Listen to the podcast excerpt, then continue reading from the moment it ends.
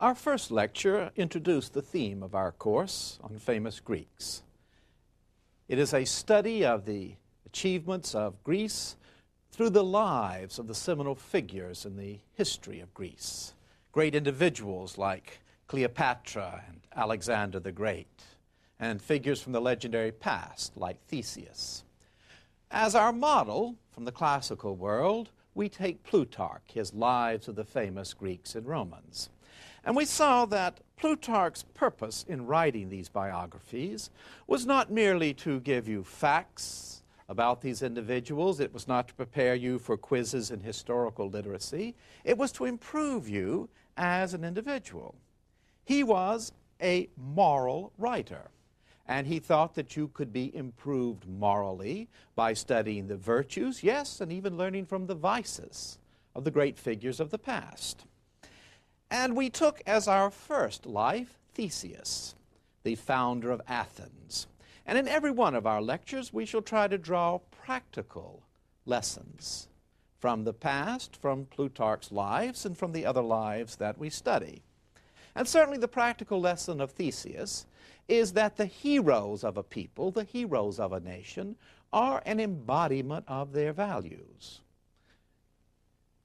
And certainly for the ancient Greeks, not merely for the Athenians, but for the Greek world as a whole, no lives were more an embodiment of their values than the heroes of the Trojan War. It is typical of the prudence of Plutarch that he did not write lives of Achilles or Agamemnon or Hector. He knew that nothing could ever equal, even come close, to the brilliance of their portrayal in the immortal lines of Homer, the Iliad and the Odyssey. For Plutarch, for his friend the Emperor Hadrian, for figures like Pericles and Alexander the Great, Homer was the great repository of wisdom. The role of the Iliad and the Odyssey in Greek civilization and in their heirs, the Romans, is comparable really only to the Bible in Europe or America of the 19th century. It was the source of wisdom to which you turned. Uh, many people would simply open a page of Homer, of the Iliad or the Odyssey, and point to a line and make a decision based on that, the same way that the Bible was used for these purposes in the 18th and 19th century.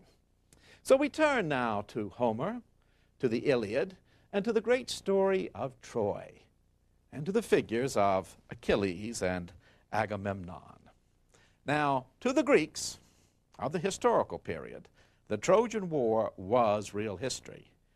We would date it in our own terms to roughly 1260 to 1250 BC. The Greeks believed that there had been a city called Troy. In fact, there was a classical heir to the city of Troy, Ilion, situated where the ancients believed that Troy had once been. The Greeks believed that there had been a Troy, that Agamemnon and Achilles and Hector were real individuals, that the cities of Mycenae and the other great citadels of Greece had sent forth a mighty fleet, and that they had besieged Troy for ten years. So to them, Homer was history.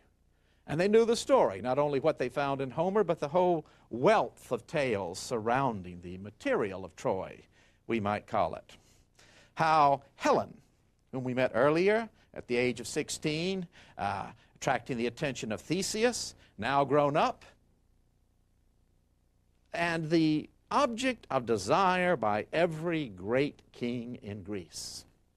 And finally, her father decided that whomever she wed, all the other suitors must take an oath that if she were ever outraged in any fashion, they would all come to the aid of her husband. And that husband was chosen to be Menelaus, king of Sparta, brother of Agamemnon, king of Mycenae. Menelaus, probably a good deal older than Helen. They were married. And then there came to their court Paris, prince of Troy. And he committed outrage.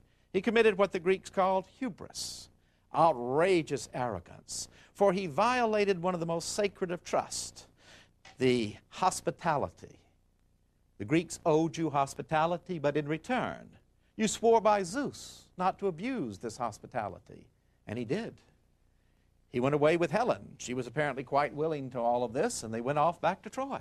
And so Menelaus said to his fellow kings, I have been outraged. We must now take up arms. And so the word went out to all the mighty kings, and they came. Aged Nestor, the wisest of all the Greeks, they came from Crete. Two did not want to come. One of them was Odysseus, whom we shall meet later, and he tried to pretend that he was mad, and a baby, his son, was placed in the path of the plow that he was using to go up and down the sand with, pretending that he was insane, and when he turned the plow, he was taken. But Achilles came, the most famed of all the warriors, and to lead this mighty host, Agamemnon was chosen, king of the wealthiest city, Mycenae. And when the mighty host was collected, when the fleet was ready, they couldn't sail. They were there at Aulis, the port in Boeotia, and the winds simply did not blow right. And it turned out that the gods and goddesses had been offended. And to soothe the winds, to make them blow, blow properly, the gods demanded the greatest of sacrifices the daughter of Av, Agamemnon himself, Iphigenia. And he lured her there. Lured her there on the promise that she was going to marry Achilles. And instead of wedding bells, she saw the daggers of stern eyed men who put her to death. A charm to make the winds blow right. Agamemnon had his choice. He could have gone home, but he wanted glory and honor and sacrificed his daughter. And so the fleet sailed, but hard times awaited them. For nine years they struggled against the mighty fortress of Troy with its proud towers, its walls with angles offset in them. And for nine years, the fortunes of battle went back and forth across the plain of Troy. And that is where the Iliad opens. The war already having gone on for nine years. And the whole of the Iliad is engaged with only nine days. By focus, the poet Homer achieves the transcendence of ethical instruction and poetic beauty. Nine days only. And it starts off with death, as it will end with death. It starts off with a terrible plague ravaging the host of the Greeks. The Greek army is struck down by this plague, and the funeral pyres light up the shores of the sea. Why? Why have the gods struck us down like this? Why have they sent this plague? And it turns out that once again the gods have been offended.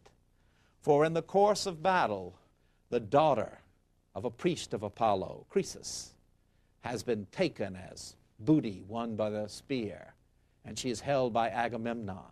And her father, an aged man, comes to Agamemnon and says, Give me back my daughter. And Agamemnon spurns him, sends him away. Get away, old man, lest I take your life as well as your daughter. And for Homer, the gods punish this kind of insolence and abuse of power, this hubris. And so the god Apollo sends this plague. He is the god of plagues. And with his arrows, the far darter shoots down the Greek men the soothsayers ask, Why the plague? And that, he gives this answer. And so an assembly is called to debate what are we to do. The soothsayer tells us that this girl must be given back. And Achilles speaks out. He is, by common consent among Greeks and Trojans alike, the greatest of warriors. And he speaks out. Give the girl back, he says to Agamemnon, and we will gain you many more prizes of war when one day we sack Troy. But now we see Agamemnon. For Homer introduces both of these figures with brilliance at the very beginning of the Iliad. Achilles, young, proud, self confident. Agamemnon, older, cautious. In fact, he feels threatened by Achilles. Feels threatened by a man he knows to be his better. For it is not by bravery or prowess on the field of battle, but simply by the fact that he is the richest of the kings that Agamemnon holds this position. And so this must be some threat to his power. There must be cons- some conspiracy afoot to rob him of his commander in chiefship. And so he refuses. And then says, All right, I will give her up, but I will take your mistress, the woman you have won by the spear, Achilles, to humiliate him. Achilles would have killed him there on the spot had divine intervention not calmed him down. And so he says, I will give up my girl, but I will fight no more. From this day I will fight no more. And Achilles goes and sulks and sits by his ships and abandons the cause of the Greeks, outraged by his treatment at the hands of Agamemnon. So, this, the wrath of Achilles, is the theme of the Iliad. The anger of Achilles. Meaning Thea, the poem begins, of the wrath of Achilles, sing. It is anger and its consequences. It is a poem about the honor of proud men, but the consequences that come from an excess of such honor and anger. And so Achilles has withdrawn, and the fighting begins. And day after day in this critical period, the, the Trojans push the Greeks almost to the limit. Time and time again, coming close to capturing their ships, only to be driven back by the strong arms of heroes like Ajax and Diomedes and Menelaus. Up and down the plain of Troy they war, while Achilles sits in his tent and sulks. An attempt is made to go and to bring him back. He is offered everything that he wants, but the outrage is too great. They never should have taken his girl in the first place, he says. And men like Odysseus should never have stood by while it happened. They had the power to prevent it, and yet they went ahead and let it happen. And so, no, I will not come back and fight no matter what. Finally, under the leadership of great Hector, the very ships of the Achaeans are set afire. And at this moment, Achilles' best friend, Patroclus, turns to him and says, Let me go out and fight. Let me put on your armor. They will think it is you, the Trojans will, and we will go out and I will lead our men, and you stay here, for your anger is justified. You stay here, but let me go and fight. And so he puts on the armor of his friend Achilles, and Patroclus goes out. And at first, the Trojans are in terror at this powerful force moving across the battlefield because Patroclus is inferior as a warrior only to Achilles himself. And dressed in the armor of Achilles, they think it is the great chieftain come back. And at the very height of the battle, and, and no one surpasses Homer in the reality with which he describes war. He must have been a man who saw many battles, Homer. He describes how the spear goes into the throat and the black blood boils out afterwards, or of a spear wrenching into the groin, or of a spear driving into the jaw of the man and pulling him out of his chariot like a fish upon a harpoon. He describes how armor clatters upon a hero as he goes down, and then how his soul squeaking pitifully, flits off to the house of the dead. It is a poem filled not just with the horror of war, but with the sadness of young lives taken away. And so Patroclus moves up and down the field of battle, waging war, until he comes up against the greatest of all the Trojans, Hector. Hector, the hero. And the two of them join in battle. And so mighty is Patroclus that it takes the active intervention of the gods, those who favor the side of Troy, before he is struck down by Hector. And the great spear is driven into his back, and he falls down dead. The word is brought back to Achilles as he sits by his ships that his friend is dead. But not only is his friend dead, his friend is dead because of Achilles. He has gone out because Achilles would not. Had Achilles been there at his side, would he have been killed by Hector? And so the consequences of the anger of Achilles. And he weeps. He will not shave, he will not eat until he has avenged the death of his friend. He has no armor.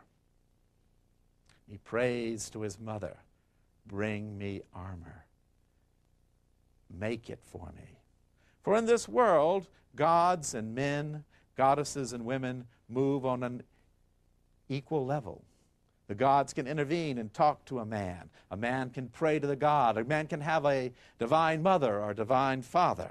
Even Zeus himself sires sons who fight at the field on the fields of Troy. And he will not save them from death, even though he could. And so the divine mother of Achilles has armor made for him by the smith of the gods, Hephaestus magnificent armor created all in one night, a shield in which the whole of human life is portrayed upon it and carefully wrought, gold and silver. And putting on this new armor, Achilles goes out. He is like an unstoppable force of nature as he roars into the enemy lines.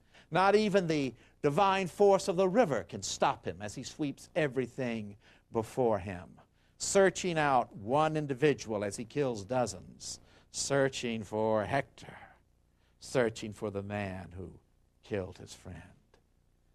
And finally, he comes upon him.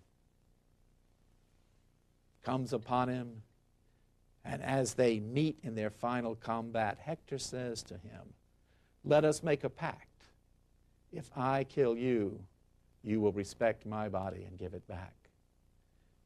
And the same will be true for the other. Achilles says, There can be no pact between you and me.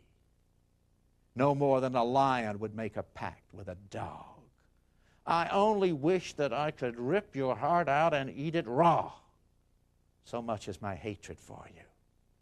And then again, with a realistic description of how the helmet of Hector just like helmets that we have discovered at archaeological sites. Covers the whole of his head, even his eyes, but leaves open just that tiny spot in the throat. There, knowing the armor, since it is his own armor, Hector has stripped it off the body of Patroclus and put it on himself. So he is wearing the armor of Achilles, and Achilles knows this armor, and knows that spot is there, and drives his spear deep into it and reviles Hector as he lies there dying. This is a strong poem written for men who know about war. It does not varnish it at all. It shows it in all its glory and terror. But the terror has only begun for the body of Hector because Achilles is not going to turn him back over to the Trojans he is going to be sure that body never finds rest. So the whole soul of, a, of Hector will never find rest. And he takes that body and ties it behind his chariot and drives around and around the walls of Troy, shaking his fist up at the aged father of Hector and the mother who looked down as their son's body is torn and savaged. This is too much for the gods themselves. They have chosen that Hector must die. And in fact, the scene of the battle between Hector and Achilles shows Zeus placing their respective souls into a weighing machine. And the soul of Hector goes down to death. So the gods have made this choice, even as they have chosen that sooner or later Troy itself must fall. But before that happens, the body of Hector must receive that pious obligation that is due everybody. So the gods are disturbed as the body of Hector is reviled in this fashion. They decide that it will not even spoil, it will not even rot. They will keep it fresh until it can be buried properly. And so Achilles, sitting in his tent late at night, still unwashed, thinking the next day he will get up and ravage the body of Hector some more, receives a visit from the aged king of Troy, Priam. The gods have escorted him there carefully so that he would not be killed as he came through the enemy lines. And this old man comes and enters the tent of Achilles. Achilles recognizes him. And at first he is about to kill him. And then that old man reminds him of his own father. And he thinks, I haven't seen my father for nine years. How is he? What is he like? And he says, Sit down, old man. Let us have something to eat. I have not eaten since I killed your son. Eat. And the old man says, Well, I'd rather get my son's body back. And Achilles, in a minute, He says, I could kill you, old man. Now do what I tell you. Eat. He eats. And then Achilles says, What do you want? Let me have my son's body back. All right. Let us have a peace long enough to bury him, to give him a proper funeral rite, to cremate him, in fact. And Achilles says, You will have the requisite time. And then the old man goes back. Now, this poem, in its nine days, has taken us through the intellectual and moral growth of Achilles. We have seen him as this proud warrior, so caught up in his own honor that he will not allow his mistress to be taken away, that he will withdraw from the fighting, that he will send his own friend to his death rather than give in and give up his pride. To this now weary man sitting there, learning that anything can be carried to excess pride, even honor, and that his excess has cost him the thing he loved most his friend, Patroclus. He has grown. He has grown in wisdom and lays the foundation for that most supreme idea of the Greeks, and most true, that we only learn wisdom through suffering. And so Achilles gives back the body. There are then funeral games held for Patroclus, in which we begin to see other of the Greeks, the warriors, these mighty figures, learning that there are times when it is right to step back, to give in. And Homer has carefully led us to this understanding that we should know ourselves, know that we are mortals. There are things that we cannot do. And then, in the final book, the funeral rites of Hector, how he is laid out on a great pyre, how his mother and Helen herself, as well as his wife, pay tribute to all his noble aspects of character. And then he is burned. And the very last line of the Iliad, Hosoi Gomphiopon Tafon Hectorus Hippodamorio.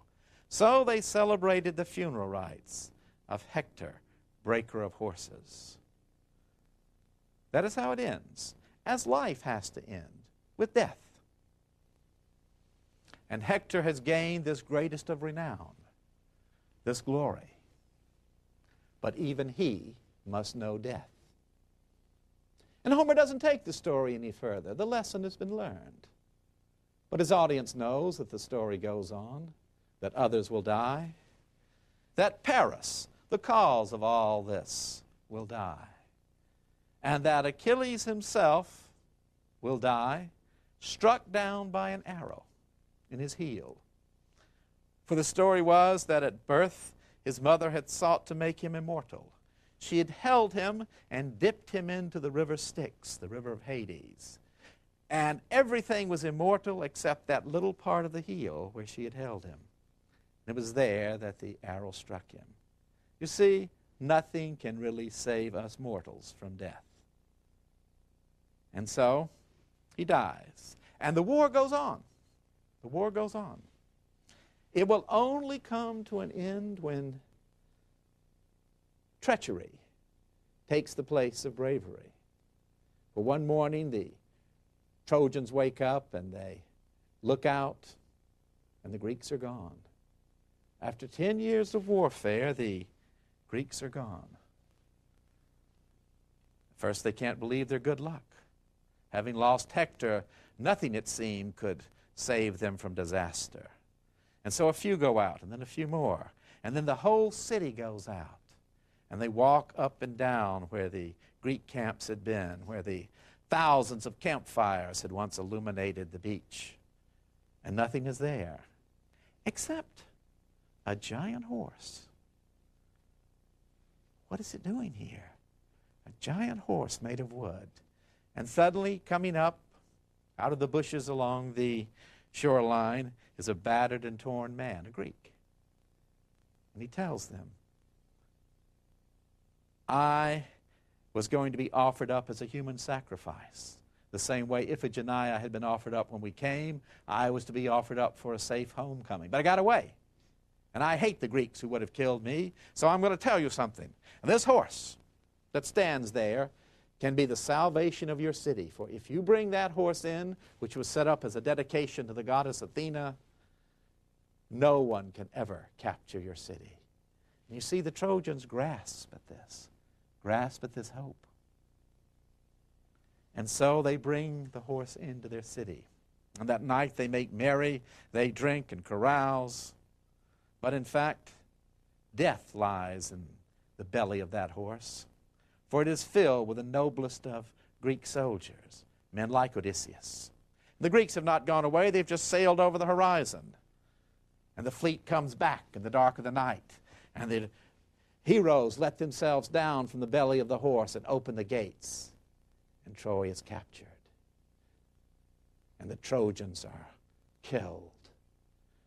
And the women when the battle is over and their city lies a smoldering heap, they are led off into slavery. Hecuba, Andromache, the mother and wife of great Hector. His little son is thrown down from the walls by the Greeks, lest he grow up and avenge his father. And Troy burns as no city had ever burned before. So the material of Troy ends not simply with the death of Hector, but with the death of his entire nation, with Troy.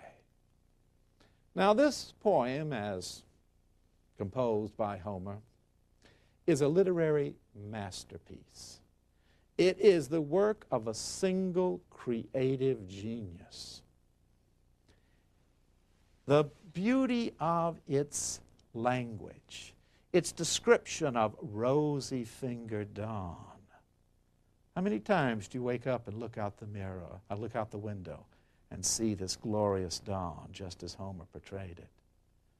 Are his description of the men going forth to battle, breathing their valor, their quiet, steadfast ranks? Are of a warrior chasing another one and coming upon him as a lion comes upon a boar high in the mountains. the spectacular imagery of poetic language unsurpassed. It is a great book, for it deals with a great theme, and that theme is nothing more than the meaning of life itself and the actions of men like Achilles who found that meaning in the idea of honor. That is a motivating force for an Achilles or an Agamemnon. It is a world of heroes who have honor as their central value. Honor as it means the freedom to make your own choice. Honor as expressed in chivalrous warfare. Honor is expressed in keeping your word, in the honor of truth and oaths among brave men. The great British Prime Minister, William Gladstone, believed that in the Iliad and the Odyssey, you could find all the ethics that you require to live your life. It was as rich and meaningful to him as the Bible. Indeed, he believed that the curriculum at Oxford should be centered around just reading the Iliad and the Odyssey as this great repository of moral wisdom and learning. This story of the moral growth of a great figure like Achilles and of the ultimate consequences of pride and anger.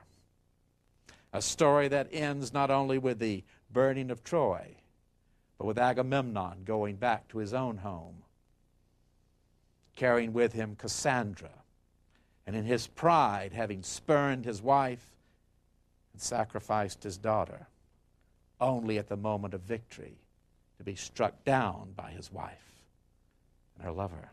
There in his very palace at Mycenae, she would take vengeance upon him for Iphigenia. A rich and bold tapestry. And from no one do we learn more in the Iliad than the figure of Hector, that noblest of champions of a lost cause. And to him we will turn in our next lecture.